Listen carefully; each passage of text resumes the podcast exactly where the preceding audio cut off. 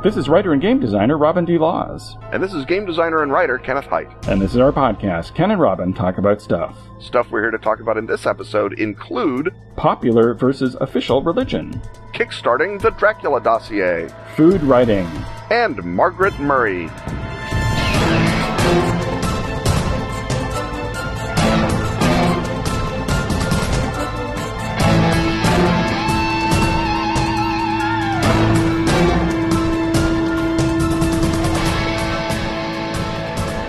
Gasoline, hang gliders, marshmallows, spandex. That's the worst shopping list I've ever heard. I think you mean the best. Oh, you're talking about Mad Scientist University. I had a feeling we should be talking about Atlas Games at this point in the show. Mad Scientist University is a card game that's exactly like going back to school. Right, because there's an insane assignment and each player has to make it happen using a different unstable element like trying to find a willing sacrifice before the next full moon using a hang glider. Or write your name on the moon with beef jerky. Or find Atlantis with tongs. Beef jerky might be better for that. Probably. Uh, once everyone's mad plans have been hatched and their details described, the group's TA picks the best one. The TA can use whatever arbitrary criteria they choose. Without fear of being fired, it's just like tenure. That evil genius in training who's chosen wins the round. That sounds easier than the thing with a hang glider. Here's the great news. If you buy Mad Scientist University right now, Atlas Games will throw in the Spring Break expansion for free. That's 52 cards, perfect for helping you plan that truly unforgettable trip to Mexico. And if you're in the US, they'll pay for shipping too. Does Atlas Games hate people outside the US? Not at all. That's why they're offering cut rate shipping for those folks too. Now, just like a university essay, we will sum up by telling you what we just told you. In Mad Scientist University, everyone gets an insane assignment. Then everyone uses an unstable element to describe a mad plan for making it happen. And then the TA picks a winner. And when you buy it right now, you get the Spring Break expansion for free. Do you think they sell giant robots at sandals resorts? If you're playing Mad Scientist University, you get to decide that for yourself. To learn more, visit atlas-games.com slash kenandrobin dash msu. That's atlas-games.com slash Ken and Robin dash M like Mike, S like sugar, U like union. Or follow the link in the show notes. Yeah, that's the way to do it.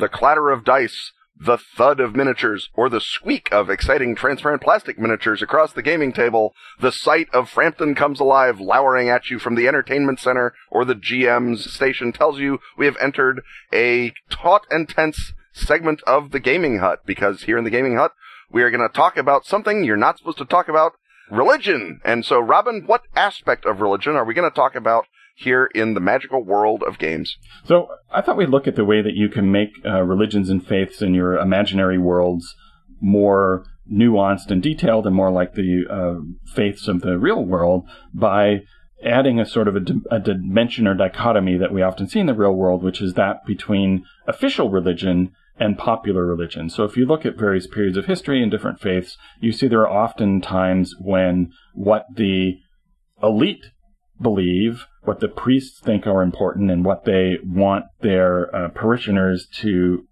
do, and particularly to put into action to make them behave, are quite different than what regular folks want to believe about their faiths.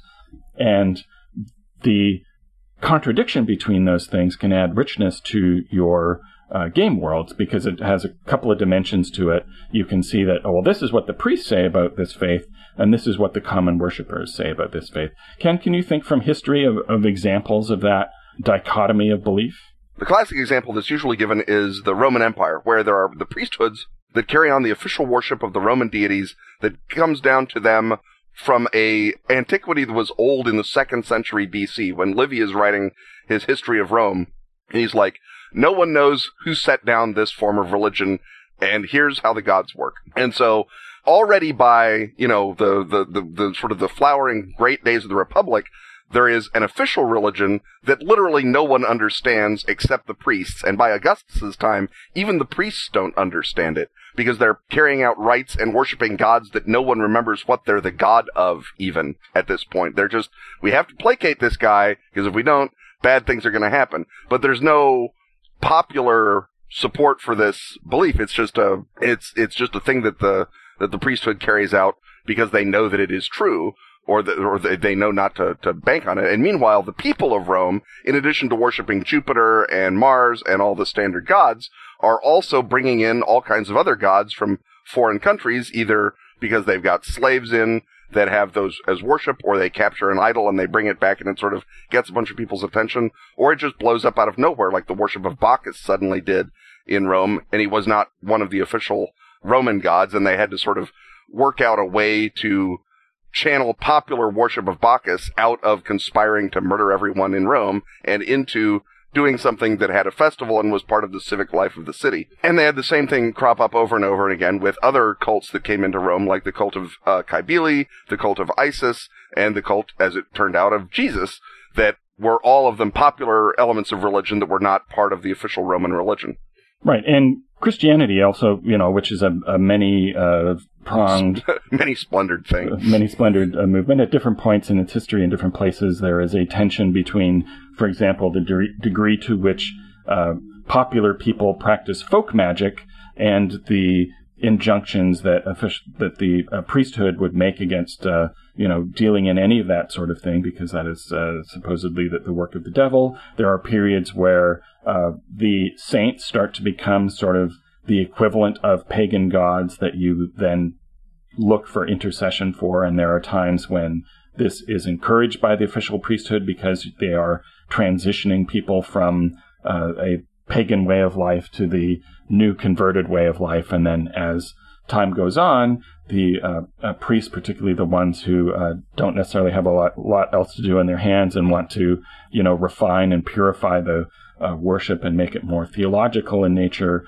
uh, then start to uh, disapprove of that. And then, of course, when Protestantism comes along, the emphasis on saints is radically reduced. And so, also, you see a lot of differences when a faith starts to fission or split into two, then it becomes an issue of tribal identity of how much you obey your new priest. So that the relatively newer sect that springs out from the main sect is one that will probably be stricter, more theological, and will require more in the way of action or belief from its worshippers than the older, more conservative form, so that the priests of a newer form of religion are going to want to have more purity tests. They're going to possibly that the uh, mythology that people are expected to believe in uh, requires a higher standard of belief, makes greater faith demands on them.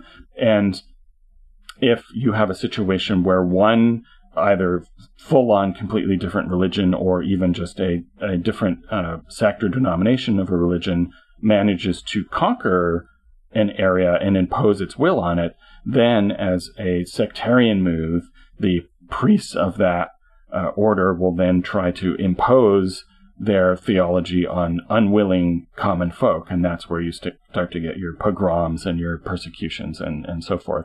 So, uh, Ken, I'm going to propose a uh, an imaginary fantasy world uh, religion, and we can then sort of look at ways in which there might be a dichotomy between the uh, official version that the player characters will run into when they go and talk to the priest and ask how their religion works, and then the common version that ordinary worshippers follow. So let's say that um, um, be- before you take us all the way to fantasy world, I want to mention another couple of ways that the official religion and the popular religion interact that we haven't gotten to yet.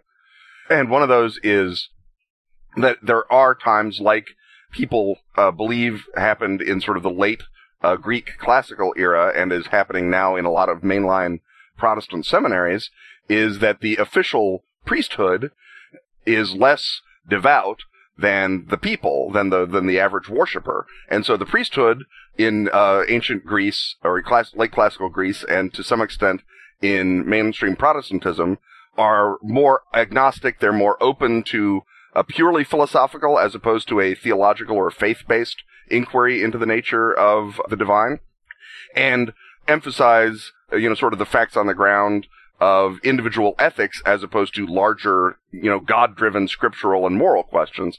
But the people remain devoutly connected to in the old days, you know, Zeus or uh, Aphrodite, and in the modern days, they're you know actively believing the presence of the Holy Spirit in their lives, and plenty of other things that conventional mainstream Protestant uh, seminaries have stopped teaching in favor of ec- biblical exegesis and other sorts of priesty type questions. And then, of course, the other type of interaction between a popular religion and a official religion after the officials conquer them is co-optation. And you see the classic example of that is the Our Lady of Guadalupe, um, the, the, the virgin, uh, patroness of Mexico, right after the Spanish conquest. There was a full-blooded, as, or not an Aztec, but he was a Mexican Indian, uh, who had a vision at a, a spot that was probably a sacred spot for his tribe. And he had a vision of a goddess that the sort of outward appearance had a lot to do with sort of the uh, the the vegetation goddess of the Aztecs, Coatlicue, but it also has uh, you, you know the, uh, the, the the the local priest was on the job and he said, "Oh, you've had a vision of the Virgin Mary. Tell us about how much that vision that you had was like the Virgin Mary." And so the guy who had the vision, you know, tells him, and the priest writes it all down, or rather, he writes down what he wants the archbishop to know in um, uh, Spanish, and he sends that off to the authorities. And before you know it, the guy's little village is a is a pilgrimage site because it's where someone saw the Virgin. And so by taking what was you know, unless you believe that it was an actual apparition of the Virgin, which I suppose hundreds of millions of people do, which on the other hand might have been a standard sort of numinous experience that people in that village had been having for many years before Cortez showed up. He has he, he co-opted that element of the popular religion into a a absolute buttress of the official religion, and so it was much faster and easier than simply you know having a uh, a giant purge or whatever. If you say, oh, here's something that people really really like in their old religion, let's just make it part of the new religion, and then tell everyone that it was always part of the new religion until they believe it. Right. And that is something that can sort of go in waves too, that you can have a, a culture where initially that sort of thing is encouraged. And then once the uh, elite, which includes the religious elite, has more of a foothold, uh, they're are then going to be less anxious to draw people in and, and gain acceptance, and instead they're going to uh, want to crack down and gain, gain obedience, so that something that they're uh, happy to draw parallels with in one century, in the next century they may try and you know scrub out all evidence of that having been uh, done. Right. So, as a quick example, let's envision that there is a seafaring fantasy culture, uh, and uh, their god is the sea god, appropriately enough, and let's call him Urak. And Okay. uh, let's also um, envision that this uh, seafaring culture was a split from a larger culture, and they've gone off and they've had a couple of uh, centuries of their own development. And in the course of that, they have uh, taken the sea god of that original pantheon and started to envision him as more of sort of a a, a dualistic, let's say, uh, patriarchal figure, and they've let the other uh, gods of the old religion uh, sort of degrade down into demon and, and enemy status. So among the elite of the priests of Urak, uh, what do you figure that they probably uh, believe and want to make sure that the ordinary parishioners believe about Urak? Well, I think if you're going to degrade the other gods down, and you began with a, a genuine, you know, polytheism, as opposed to a lot of individual separate cults, provide an explanation for why now Urak is in charge of everything. And so that can be uh, something like in the various Greek myths, there'd be the stories of people trying to rebel against Zeus and being smacked around by Zeus. The Typhonian rebellion, the Titans war against the Olympians, things like that. So I suspect that a myth will come around where Urak's brothers, all the other gods and goddesses, are are mad at him for for some reason. Um, like Urak is is trying to do something nice for people. He's trying to provide fresh water to everyone in the world so that they can all enjoy delicious beverages. And the other gods are like, no, no, no. The, we're the only ones who get to have wine. No one else in the world gets to have anything nice to drink. And so then Urak is forced against his will to fight them and defeat them. And so the the belief in Urak's victory has to become a sort of a core belief if you're going to explain to the other people why no, you don't worship um, Sebnos anymore, uh, the earth god. You worship Urak, the sea god. Uh, but it's the same thing because the water that fertilizes your crops that Sebnos caused to grow is actually water that Yurak made rain because Yurak controls all the water in the world, including rain.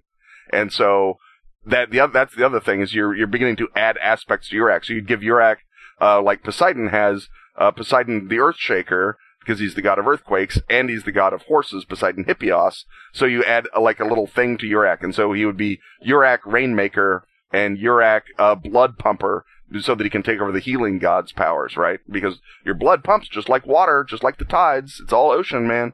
And so, um, uh, Yurak can become the sky god because of the rain and thunder, and he can become the earth god because of fertilization and rain and earthquakes, and he can become the healing god. And so you just figure out all the different reasons that all the other gods have to uh, become part of Yurak's worship, and you give Yurak a cognomen or you give him a an ad, an attribute, and maybe if you're a, sort of a um, uh, uh, henotheistic model uh, where you can give Yurak little sub Yuraks, and so Yurak can have a son who is, you know, your local guy in charge of healing, and it's Yurak's son, you know, um, Aburak, and he's now just takes over the healing cult of the old healing god, who is now, oh, he's a demon who's trying to give you poison. That's why you can't worship him. And so you have a whole bunch of different ways that Yurak is is is drawing all the other cults into his cult.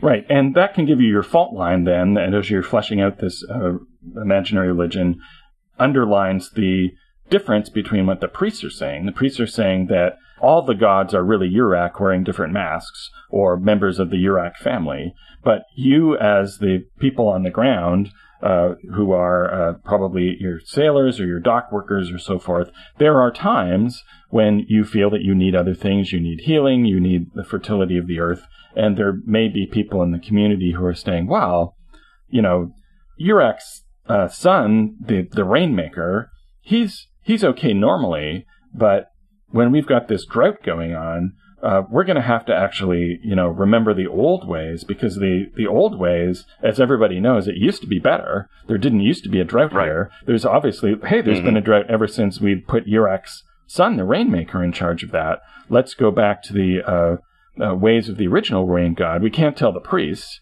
because the priests don't know anything. They, you know, they sit in their uh, in their temples and they're uh, uh, smoking their incense and all that sort of thing. But we know that we've got a They're a bunch of Sebnos deniers. Yeah. So let's get let's invoke Sebnos. When the priests come along, we'll just you know uh, we'll mention your your son, the Rainmaker, but really we'll be doing the older uh, magic that invokes Sebnos because he's the he's the original main guy. He really knew how to make rain. Uh, the uh, Yurak son, you know, regular times he's okay, but we're going to have to create a, a secret society uh, for secret rain magic and hide it from the priests. So when the priests come to town, we'll tell them everything's on the up and up. And then as you start to go along, it's like, oh well, now that we've got rain, the fertility of the soil is not what we wanted, and probably if the son of Yurak, who's in charge of the rain, ain't that great. Well, uh, you know, the daughter of Yurak, who's in charge of the earth, is just a re- you know a reflection several generations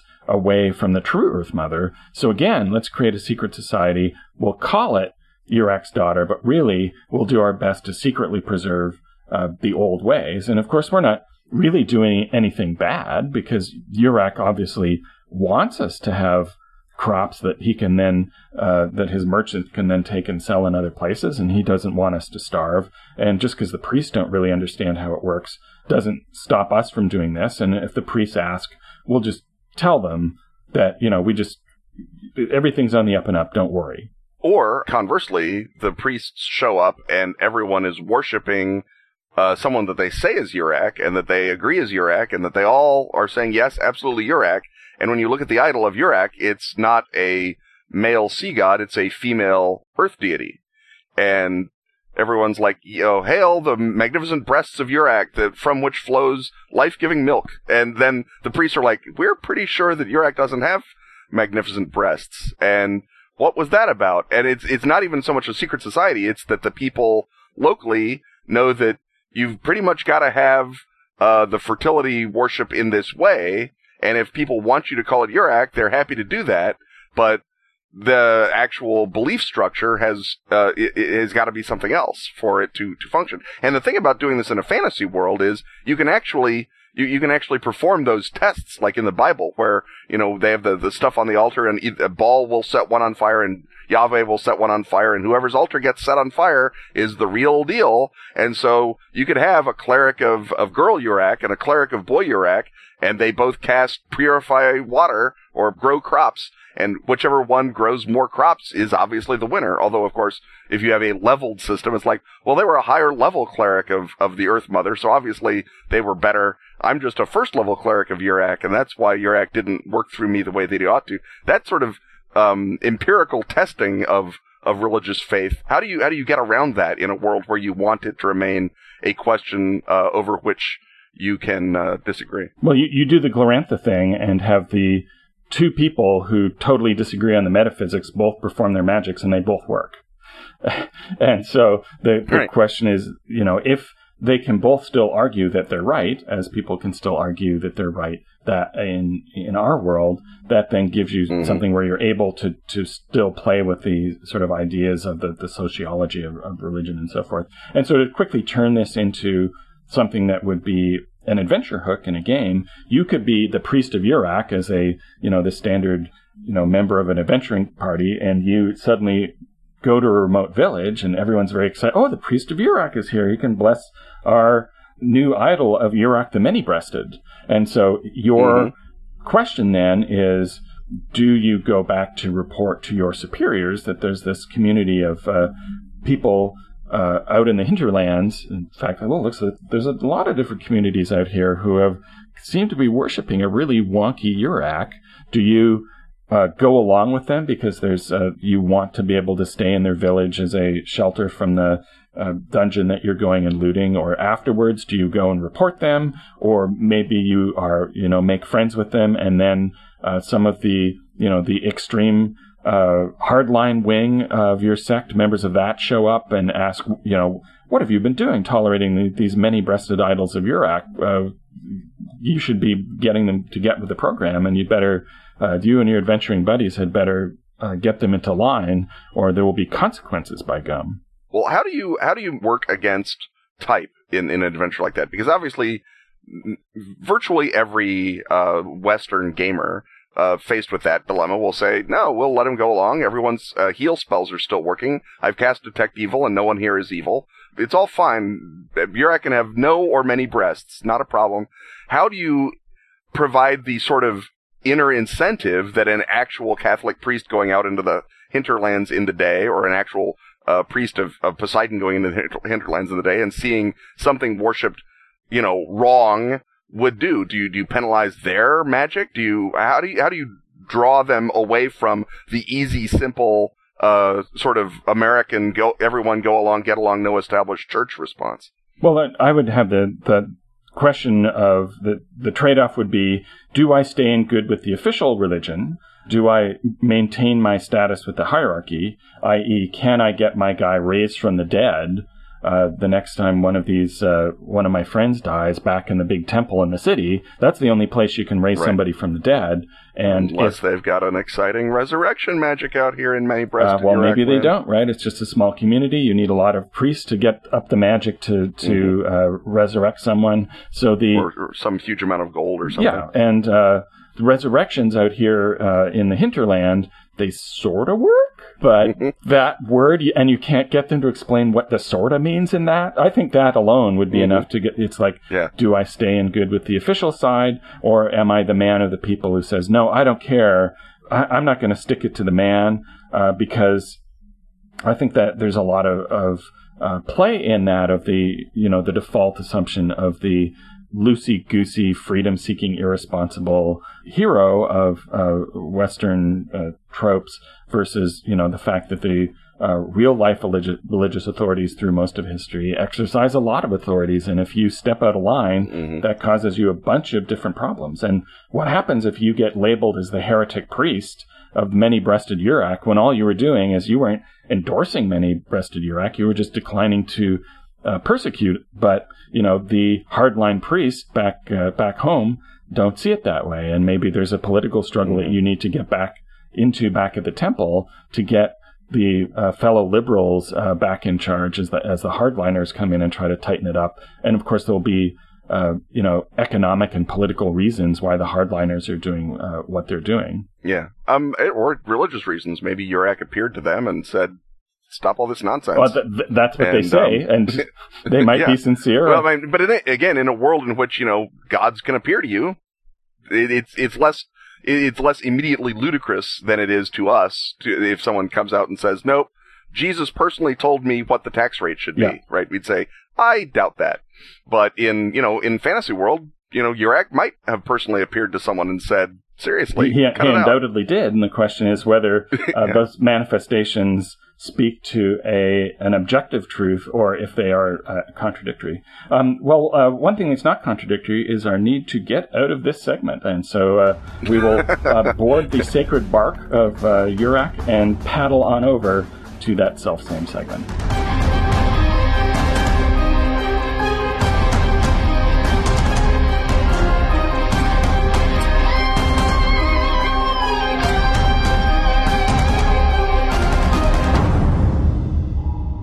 Often have you said to yourself, if only there were an equivalent to Robin Laws's brilliant, award winning, improvisational Armitage Files campaign, only for Night's Black Agents, Ken Hite's vampire spy thriller RPG? More often than you might believe, Robin. So often, in fact, that I went and made one called the Dracula Dossier, and it's kickstarting soon. You interest me strangely. That's just how I interest, I suppose. Does this dossier have any connection to Bram Stoker's immortal novel? It's not a novel, Robin. It was the after action report of Operation Edom, the first 1894 attempt by British intelligence to recruit a vampire. We've unredacted Stoker's first draft of that report, and now the truth can be told. Told in the form of a collaborative, improvisational spy thriller gaming through the hyper surveilled streets of London and the desolate Carpathian Mountains, I devoutly hope. Your hopes are answered. You play burned spies who follow the clues in the Dracula dossier to hunt and kill Dracula for good 120 years later. Clues, you say? Clues, I do say. Not just the sources and methods Stoker's first draft revealed, but annotations to the dossier made by three generations of MI6 analysts tracking Edom's operations since then a doomed commando operation in World War II Romania, a mysterious mole hunt in 1970s London, and the dubious 2005 decision to unleash Dracula on Al Qaeda as the ultimate deniable asset. And since everyone knows the story of Dracula, players can jump into the action anywhere they want, investigate any lead, and find danger and mystery waiting for them. Danger? Mystery? Dozens of NPCs with many possible agendas? Possibly vampirized organizations from the Romanian secret police on down? Locations from Carfax to a CIA black site in Bucharest, and maybe even a magic item or two, if that's the kind of thing you want to look for in your game, of course. So, to sum up, the Dracula dossier is a fully improvisational Night's Black Agents campaign built around the secret history of both Stoker's novel and of European espionage, full of dangerous encounters and subtle conspiracies, and it's kickstarting soon. And just like Edom did in 1894, I've brought in an Irish writer to do all the hard bit. Pelgrane superstar Gareth Ryder Hanrahan is busily writing up a stretch goal or three even as we speak. You, Gareth, Bram Stoker, Van Helsing, Count Dracula. Could this game get any more bloated with blood and or awesomeness? You'll have to follow the clues to the Kickstarter page to find out, Robin. Clues like Pelgrane, Dracula, Dossier. But bring an appetite for adventure because we're cooking with garlic.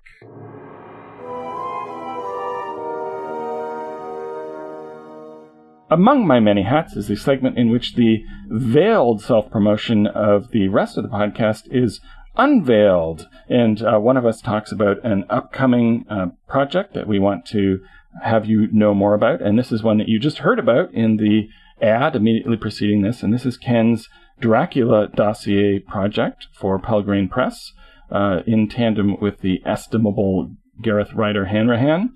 They are kickstarting this soon, depending on when you're listening to this. Soon maybe currently, or perhaps in the distant, irretrievable past. So, Ken, what can you? Uh, I guess we need to go beyond the basic concept, which the ad uh, lines up uh, pretty well. So, perhaps you could start by telling us what the genesis of this idea is. What uh, drew you in to want to spend uh, all of this time uh, and effort on this particular idea as opposed to the many other ones on your uh, circling your head? I mean, part of it is just the notion that Dracula is the is the great white whale for anyone who's writing about proper vampires. And if you haven't taken on Dracula, you aren't really standing to be measured against the best ever vampire uh, thing. And Bram Stoker's uh, novel is still to this day hugely influential. It's hugely powerful. It, it's still a great read. It's going to be in print as long as there is print and in.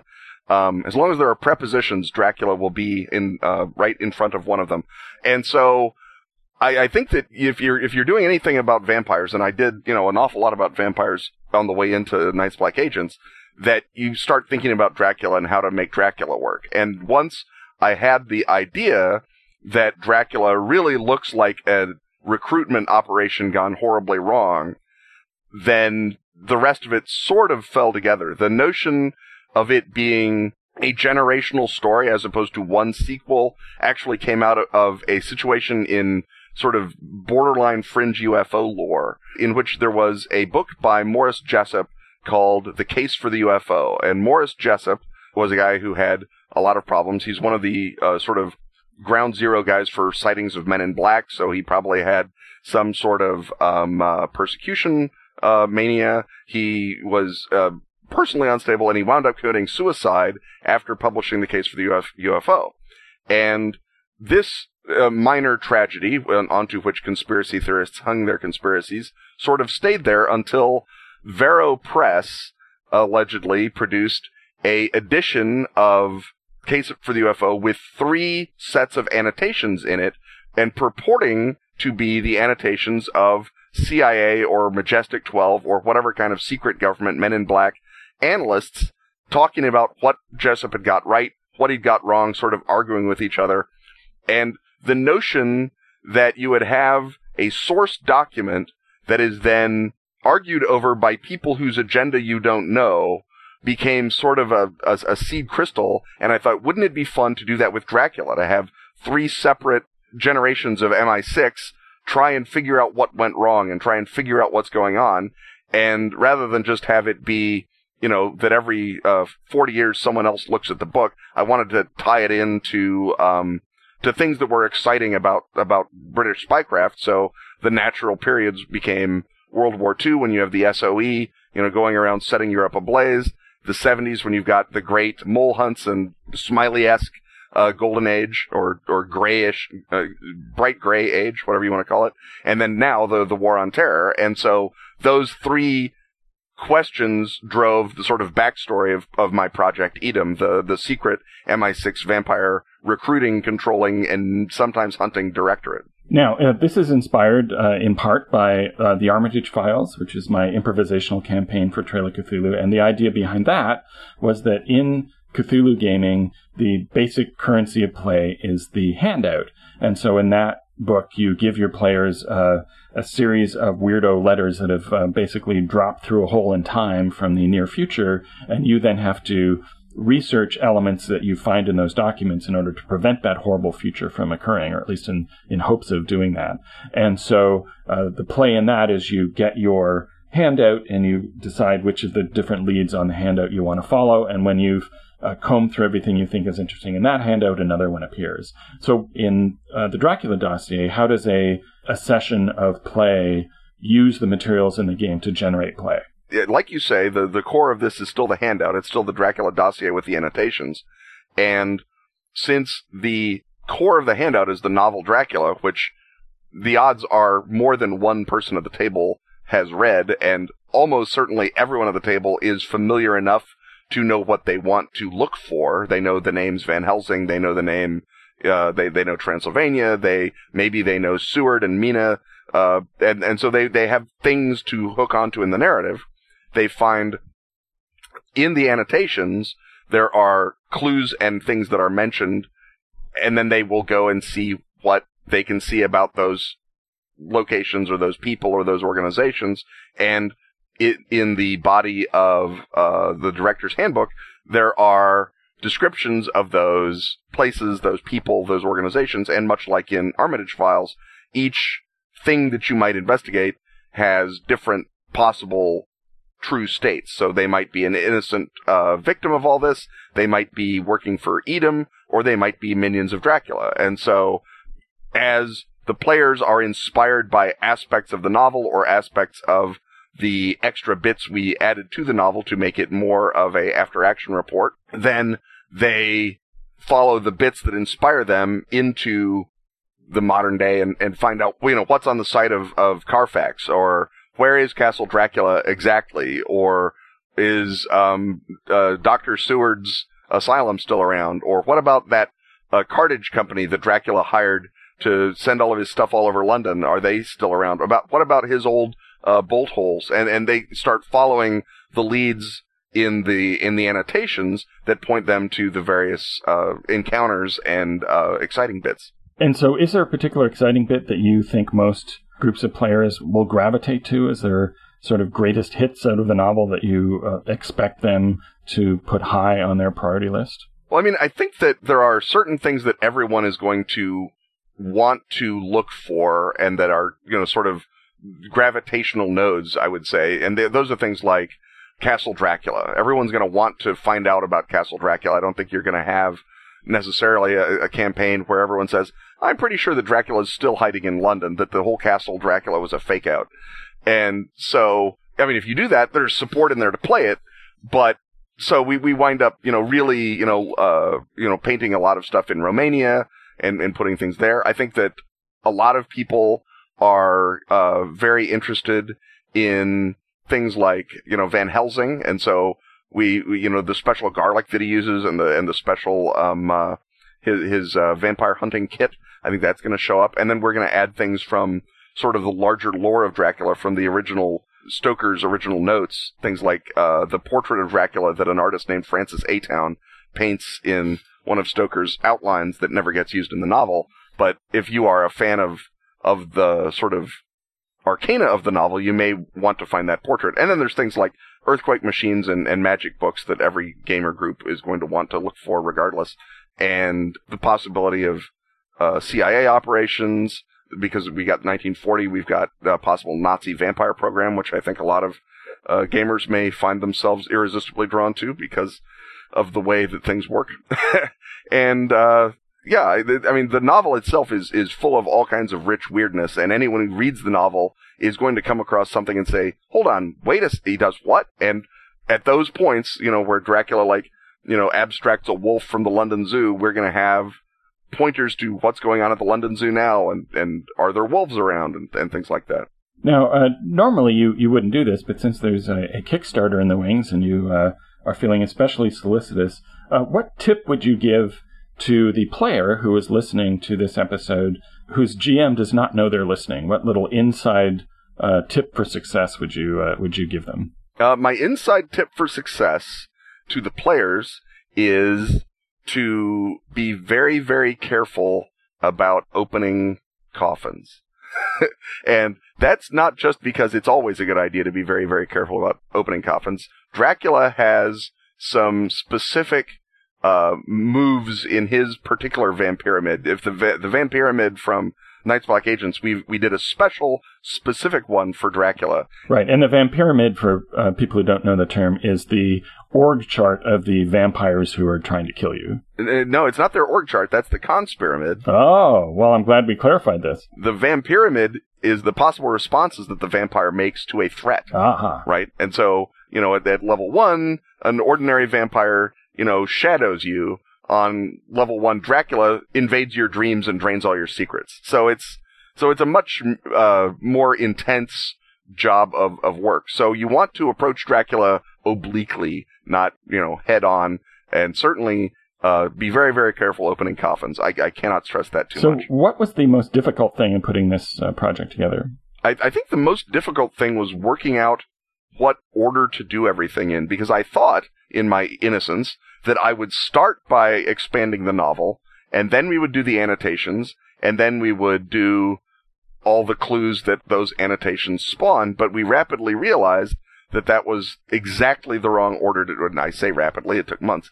Uh, we realized that was the wrong order to do things in. And what you need to do is have the clues so that you can do annotations that point to the clues that, that exist, because otherwise you'll wind up you, will you'll wind up completely uncontrolled with with no idea of, of what you're doing. And so we needed to write clues that multiple annotations could point to, and we needed to give sort of um, uh, high value uh, ideas so that we didn't then have a clue that's pointing off somewhere where we don't really have any notion of, of, of where it goes and, and we wasted everyone's time. And so you have to write exciting encounters first, then do annotations inside that, and only at the very end of the process, uh, unredact Dracula and add stuff to Dracula that uh, specifically points to the things that we've already written. Now, for the Kickstarter itself, uh, one of the things I always say is that a Kickstarter is not just a pre-order process; it's a performance. It's an entertainment event in itself. Uh, anything you can say at this point about the uh, fun uh, things that will redound to you if you take part in the Kickstarter?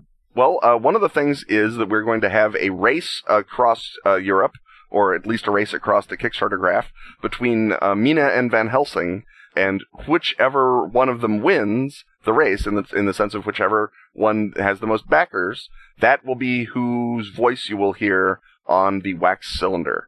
and there will be a wax cylinder clue written into the game, and we will get an MP3 recording of what's on that wax cylinder. And depending on who wins, that will depend on who made the recording, and whoever makes the recording, obviously, that's going to depend on what secrets they reveal. So it'll be kind of a fun little way for people to customize the game the way that they want it to, to come about, and also to either fight the good fight for uh, vampire killing or put a thumb in the eye of patriarchal Dutch incompetent doctoring, whichever they'd rather. Well, uh, so uh, listeners, as you get ready to uh, wait for this Kickstarter to uh, launch, you can start thinking whether you are Team Van Helsing or Team Mina. And I and I want to emphasize that all of your other rivalries can fit into this one. So, and I'm not going to tell you which is which, but whichever side you back in every other controversy will back one side. So that, that's just the magic of Dracula. That's great literature. Okay. Well, uh, on that note, I think we have well described this uh, particular Romanian hat of yours and can move on to our next segment.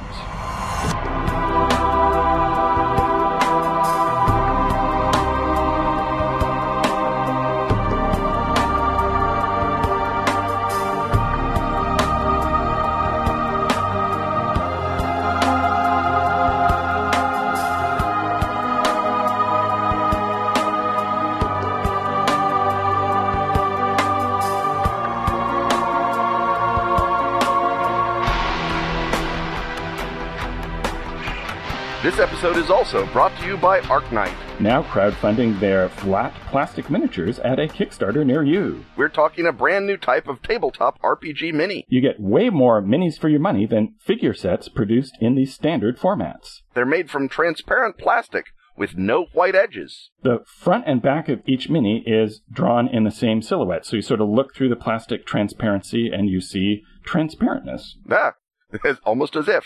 Although they're flat, they don't lay flat. They stand to attention, waiting for the player characters to mow them down on plastic bases. As of this recording, they've already funded and have left stretch goal number one in the dust. And since we record these ads ahead of time, they may well be further than that. As of stretch goal two, the deal will score you 310 minis for $75, including bases and domestic shipping. ArcKnight plans on doing all sorts of themed packs, including sci-fi, pulp, and cyberpunk over the fullness of time. Are you a retailer? They have retail kits. Are you a publisher? ArcKnight wants to work with you to produce game pieces for you using this process. So rush on over to Kickstarter to check out flat plastic miniatures from ArcKnight, funding until November 26th, 2014.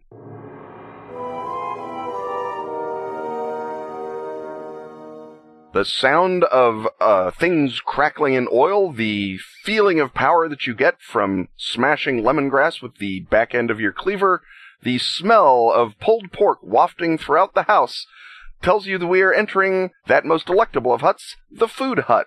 And uh, having entered the food hut, we will now take a right about from the kitchen and head for the bookshelf because we're here to talk about food writing. Robin, open us up uh, the front of our book and read the foreword. Right. So I thought we would give some uh, recommendations of our favorite examples of food writing. This is as opposed to cookbooks. So uh, I think one of my examples does have some recipes in it. It's kind of hard to avoid, even in the most food writingest of food writing.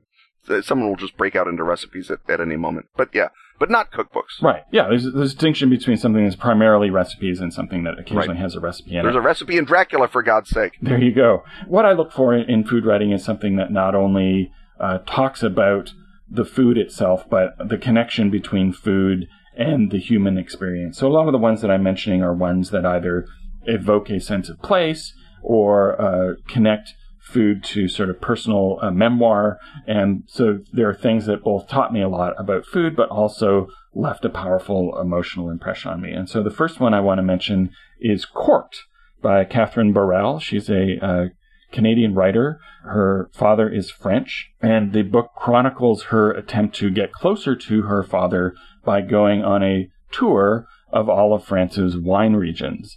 And the relationship with the father is fraught because uh, the uh, father, who's a former hotelier, turns out to be someone who really enjoys throwing tantrums in establishments where he is supposed to be catered to. So he's one of those horrible people who throws a wobbly whenever the server uh, or makes a mistake, or and of course he's just sitting there waiting for a mistake to be made. So the poor servers and restaurateurs have no possible way not to enrage him. He's going there planning to be enraged and to uh, uh, flip out, and of course she's um, mortified by this. Uh, so her dad has sort of a, a Jekyll Hyde side to himself, and she's trying to get closer to the Jekyll side and to learn more about wine. And uh, it was sort of from this book that I learned that the Côte du Rhône region in France is uh, my favorite, and why it is my favorite because the wines are, as uh, uh, she says, quoting her father, cakey.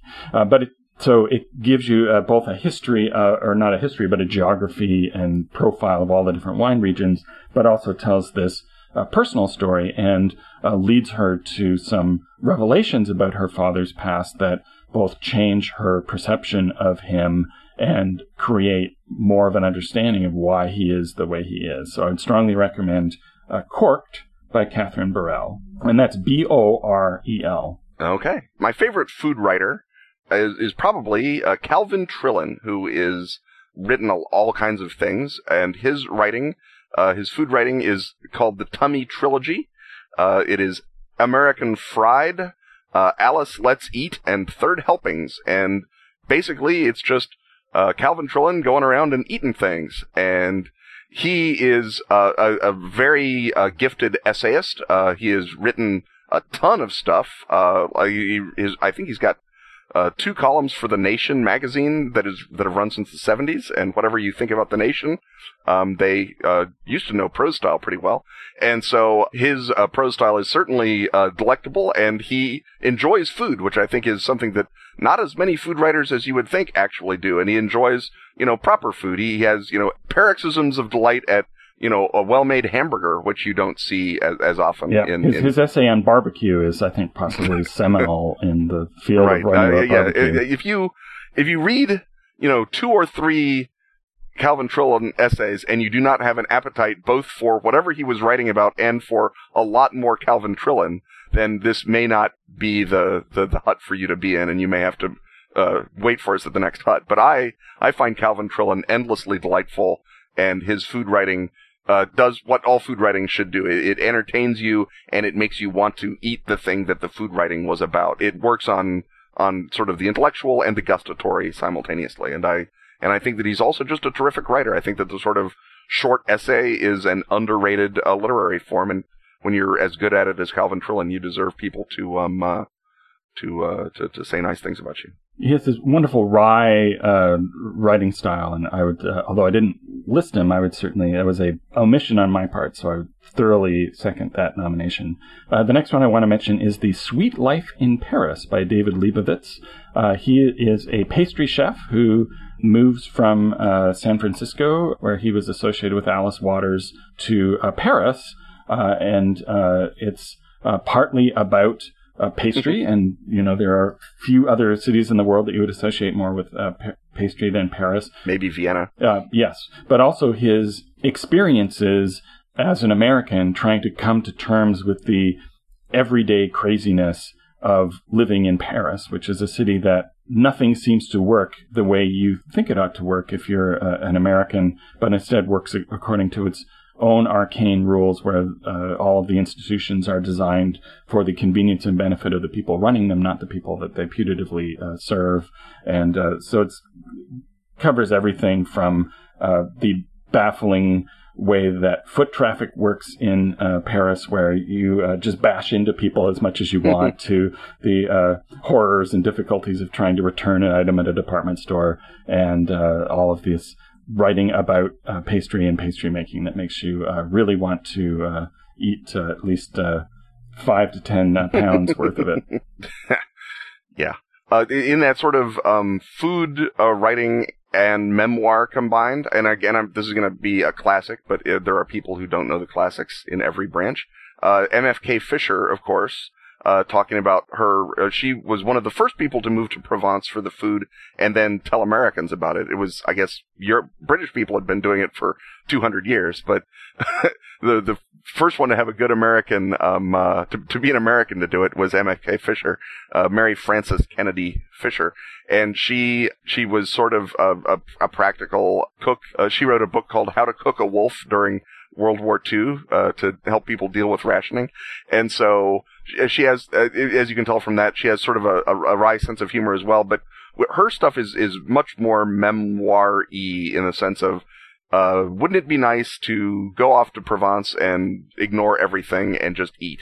Uh, as opposed to, isn't it great fun to be engaged with everything around you while you're stuffing yourself like Calvin Trillin is? This is more of a, a sort of a, a, a sense of place, uh, uh, stuff that she wrote about. And so she, she has, uh, her memoirs, uh, about various places, uh, in the south of France that she lived. She didn't just live in Provence. She lived in Dijon for a while.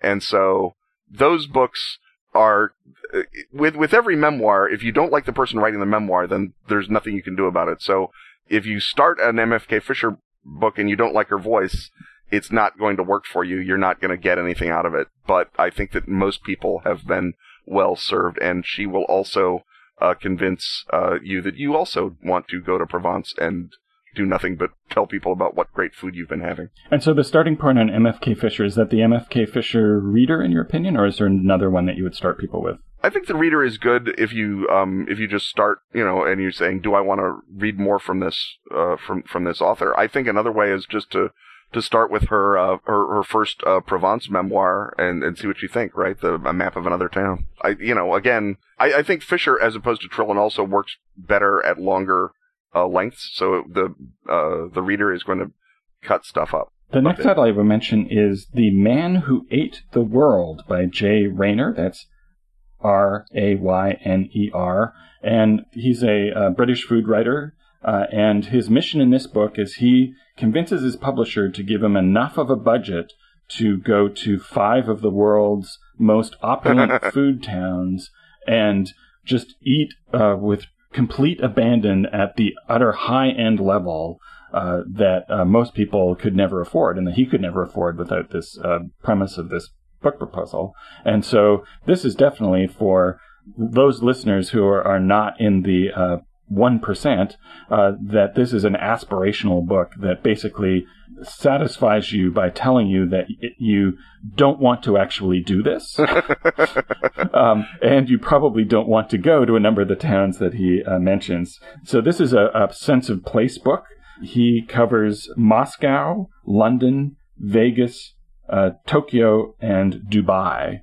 And uh, although he doesn't succeed in making uh, Paris look horrible, he does definitely succeed in making uh, Japan seem bewildering. And there's a great passage on how nobody in Japan knows how to get to different places in Japan during, due to the intricacies of the uh, address system that is just completely confusing. And people only know their own little neighborhoods. And that if you want to go to you know, an obscure little restaurant that you've made arrangements to go to and it's in a different part of the city than your hotel, that that on its own is an Odyssean journey to try and get there. Um, the section on uh, Russia and the craziness of uh, Moscow's moneyed scene and the sense of display and uh, how uh, you know the rich food is just sort of maybe item seven on why people go to a particular uh, restaurant or not is uh, wonderful and, and surreal.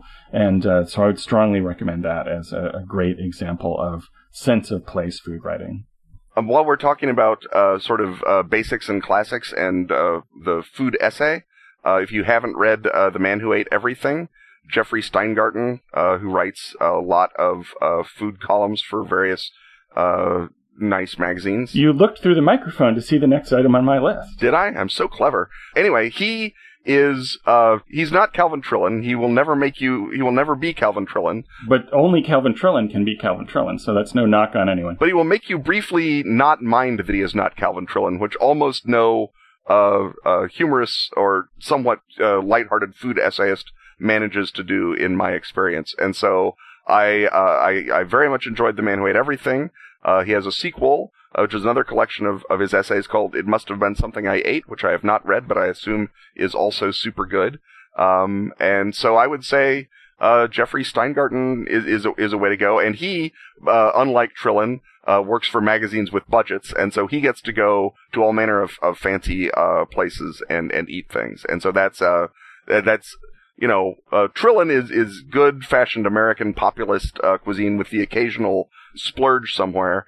And Steingarten is a guy with a, uh, an expense account from Vogue. And so he gets to go to, to nicer restaurants. It's not, Right. uh, and, to- and its focus isn't just on restaurants, but also on cooking. right. Yeah. Uh, in a way that Cal- that Calvin Trillin doesn't. Mm-hmm. He will his essays tend to be sort of ingredient focused. So he'll do uh, one on rice or one on you know what is the perfect French fry and how do you create it. and, and what kind of sausages uh, don't you know about yet, and what can you do with them, type stuff. Right. So he and he'll do experiments in his kitchen, and then he'll talk to experts. And uh, so I learned a, a bunch of stuff from him, like the you know that you can cook every kind of rice, like basmati rice, which I think was a, a tip I gave previously. And um, I, I especially uh, treasure Jeffrey Steingarten because the person who recommended uh, him to me was Jack Vance. Oh. So Wow, that was pretty. there you awesome. go. It's a hot if. Yes. Um, well, I guess uh, just as one final uh, thing, there's also a whole genre of food writing that is about uh, the natural history and uh, biology and uh, and also political history of ingredients. And there's a whole bunch of those. We could probably do a whole segment just on those. But as a stand-in for that, I would nominate The Fruit Hunters by Adam Gollner, uh, which uh, goes into the whole uh, history of all the fruits that we eat and when they came into popular use. And most of them, as just an edible thing that you would eat by itself, are actually pretty late. Uh, you know, if you see, if you write about uh, the Roman Empire and you write about somebody eating an apple, that's actually anachronistic. Um, bananas are uh, pretty darn recent and were inedible until uh, bred and bred and bred to get these gigantic seeds out of them. Um, and Gollner also sort of covers the people who scour the world now looking for exotic fruits that can somehow also go through that process and become uh, domesticated commercial projects so, or products. So there's a lot of interesting uh, cultural and, and geography in that as well. And so that's the Fruit Hunters by Adam Gollner. Okay. And uh, I think that's uh, a good list to get people started on their food bookshelves, and we can uh, pronounce ourselves victorious and perhaps hungry and move on to our final segment.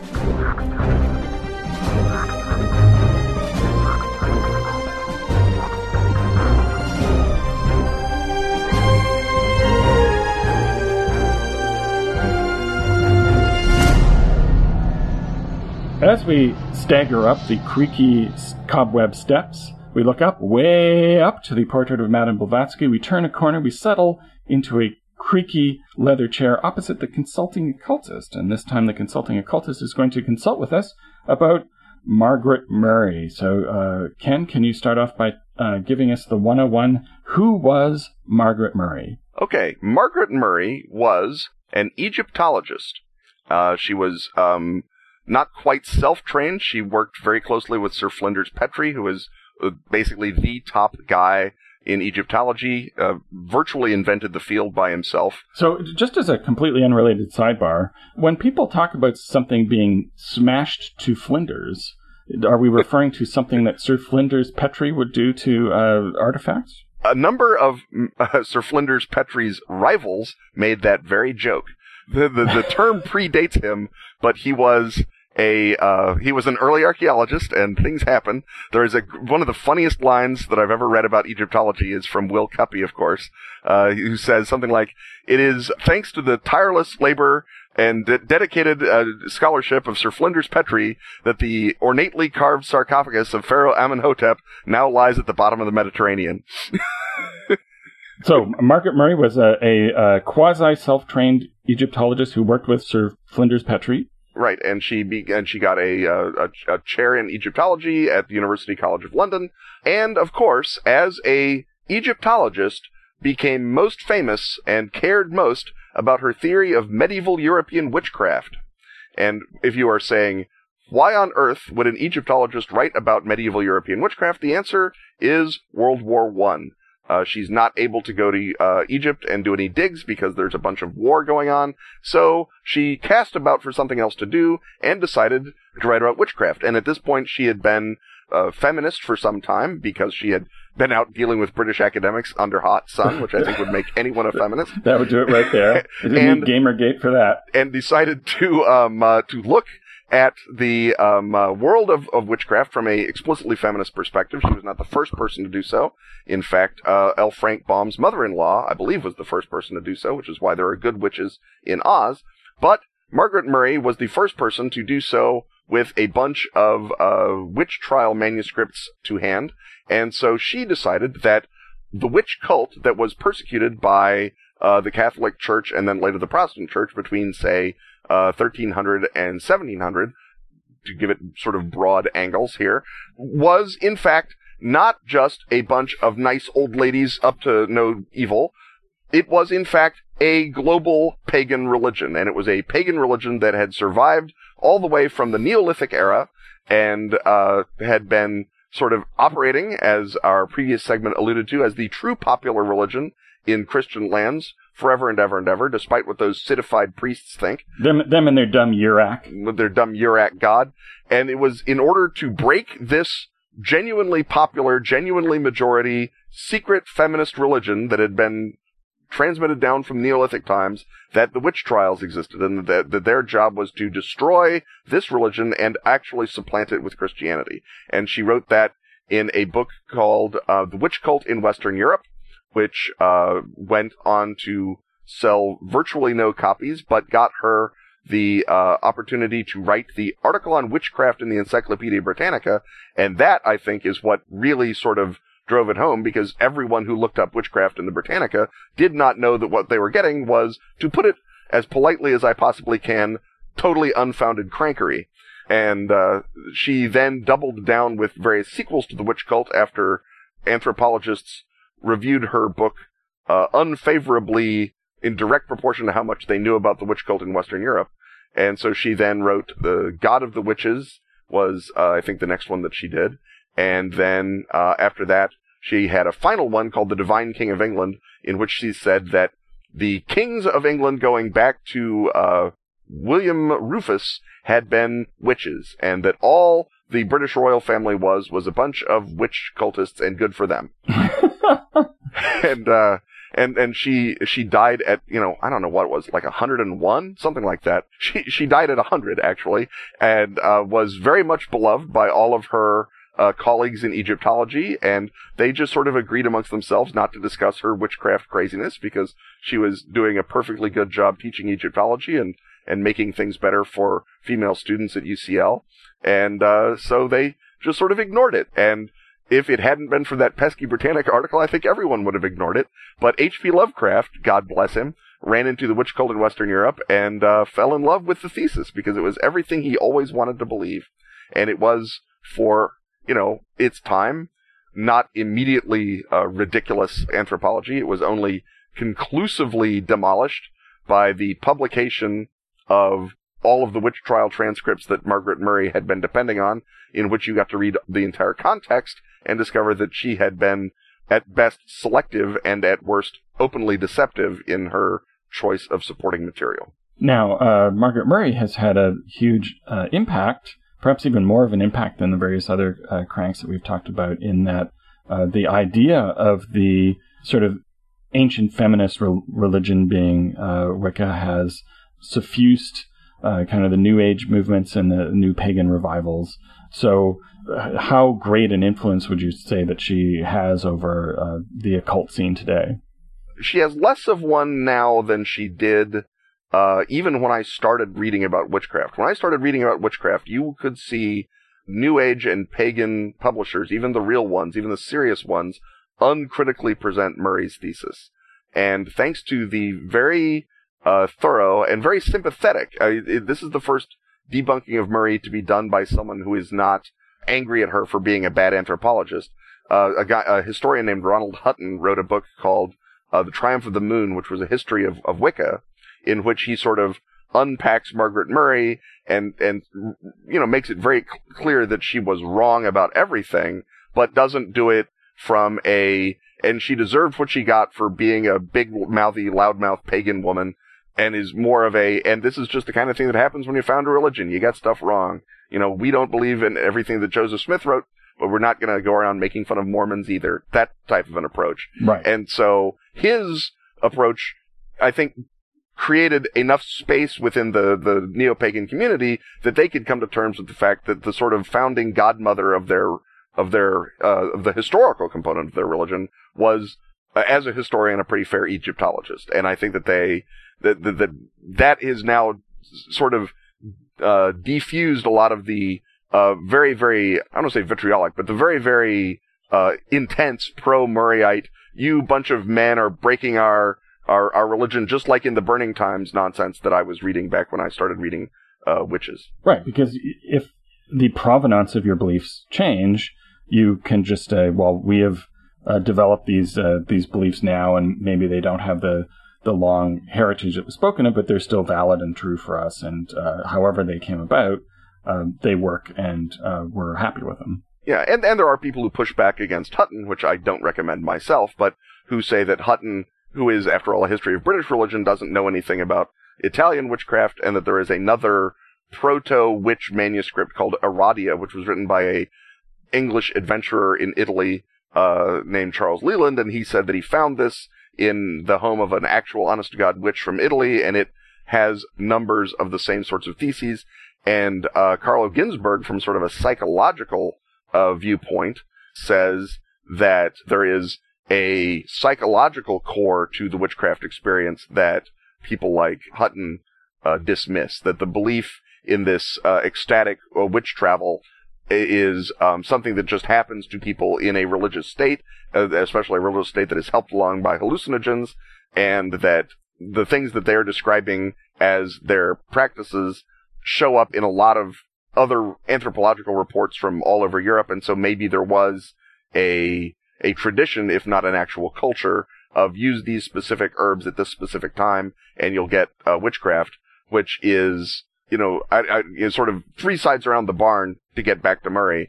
And it's certainly not an unbroken tradition of uh, mothers and daughters passing things down through the royal lineage of England, which is where Margaret Murray was by the end of it.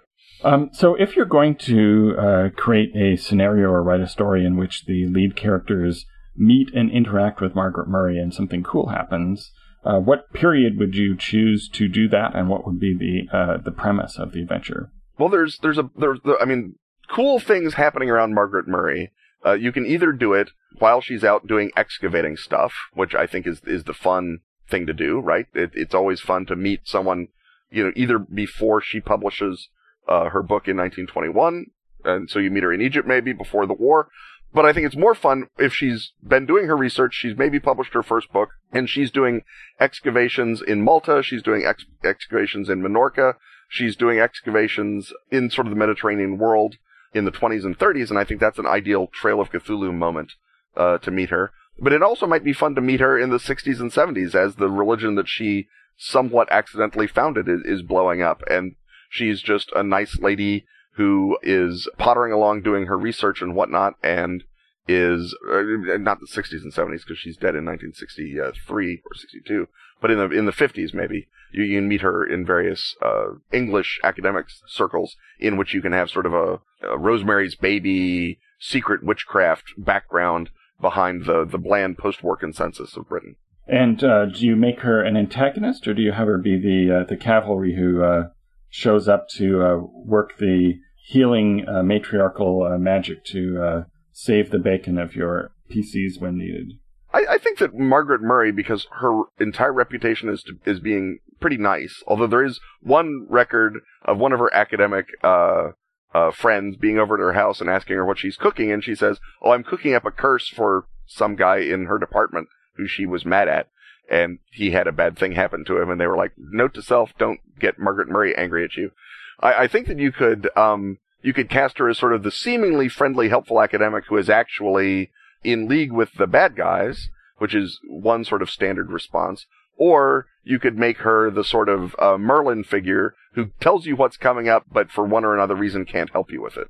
Because uh, she's dead or busy, or she's made a, a pledge to Diana never to get involved in magic again after that horrible thing that happened in Malta, or or something that uh, you either make her Merlin or you make her the the, the, the, the secret villain, the Columbo bad guy. Okay, well, I think uh, that well gives everyone their 101 on Margaret Murray, and we can declare another podcast ready for their exit strategy.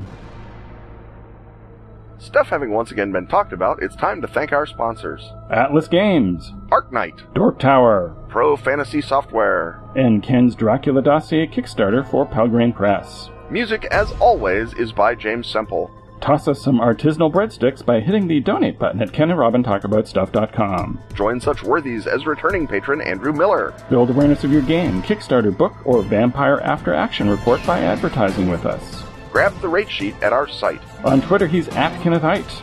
And he's at Robin D. Laws. See you next time and once again we will talk about stuff.